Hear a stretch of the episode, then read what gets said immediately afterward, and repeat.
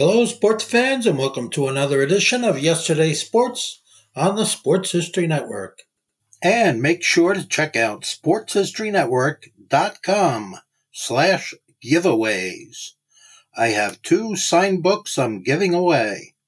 One is titled No Nonsense Old School Weight Training, and the other is Reliving 1970s Old School Football.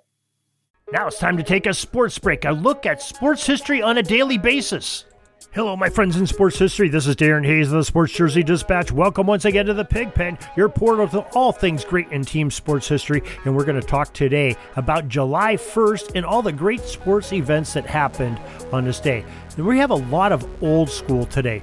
Most of these dates are before uniform numbers were worn in baseball and football and basketball and other sports. And some have to do with some of the, the team and foundations and stadiums. So let's get right at it.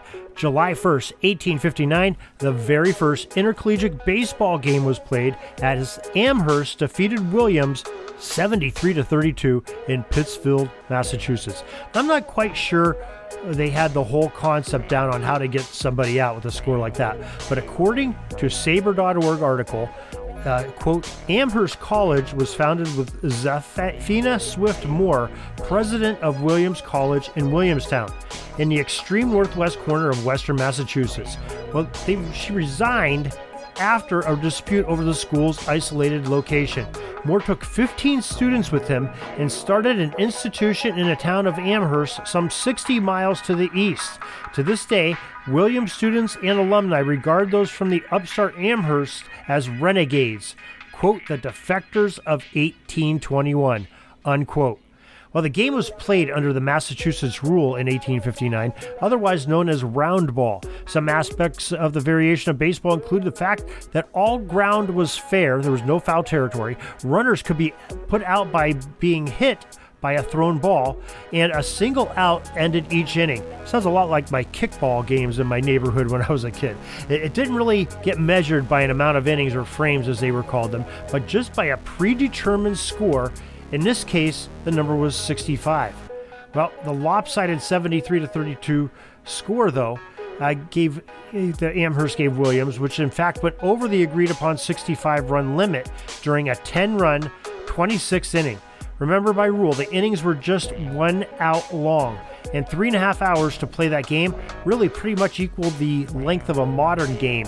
And the SABR Post also included the fact that, all in all, quote, there were only two fewer outs recorded than in a modern nine inning contest we have today, unquote.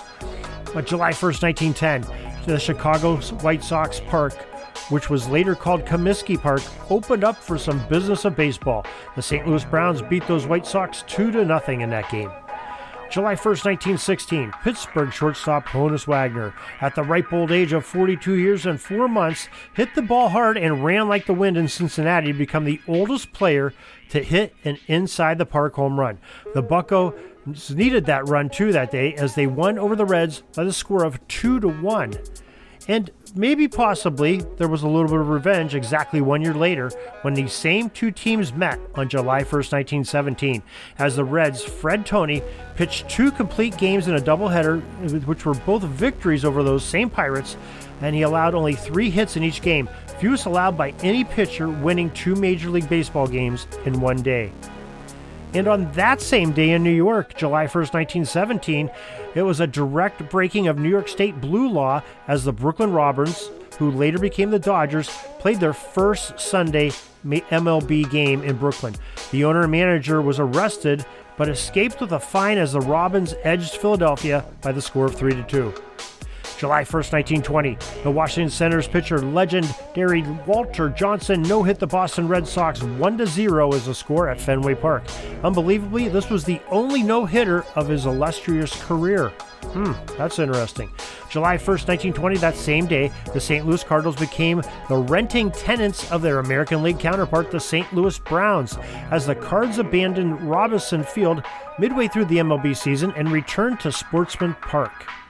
And July 1st, 1931, Cleveland Municipal Stadium, home of the MLB Indians and NFL Browns, opened up with 78,189 in seating capacity, and the old stadium was demolished in 1996 as uh, the Indians moved to Jacobs Field, which is now Progressive Field, and the Cleveland Browns, uh, well, they moved to their new stadium, which was Cleveland Browns Stadium. I'm not quite sure what it's called now. It, it might be Progressive Field. Not sure. What I do know after the uh, Baker Mayfield commercials is that the code to get into it is six. We hope you enjoyed this little bit of history in the sports break. Hope you'll join us each and every day, and we'll talk to you tomorrow. Have a great sports history day. Sorry, but my pitching coach just called timeout and he's coming out to the mound. I think I'm going to get yanked for reliever. We'll see you back tomorrow for some more great sports history on Sports Jersey Dispatch Podcast.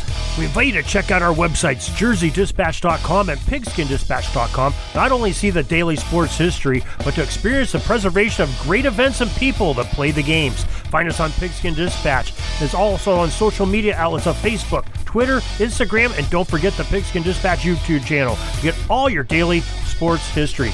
Pigskin Dispatch is happy to be associated with the Sports History Network, the sports headquarters of yesteryear, found at sportshistorynetwork.com. This podcast is part of the Sports History Network, your headquarters for the yesteryear of your favorite sport. You can learn more at sportshistorynetwork.com.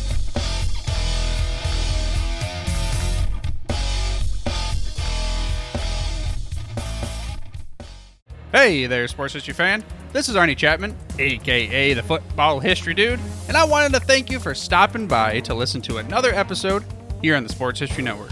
Our podcasters are passionate about uncovering and sharing sports stories from yesteryear. And if you didn't know it already, we have over 30 shows across the network covering all sorts of sports history topics.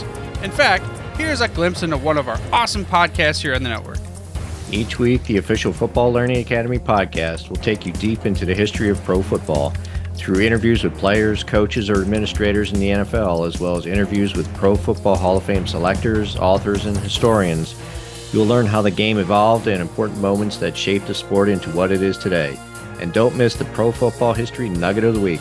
Listen to the official Football Learning Academy podcast on the Sports History Network. How about that? I bet you're super hyped to go listen to that new podcast, right? Well, to learn about this show and all the other podcasts on the network, head over to sportshistorynetwork.com forward slash podcast. Again, that's sportshistorynetwork.com forward slash podcast. Head over there today to find your next favorite sports history podcast.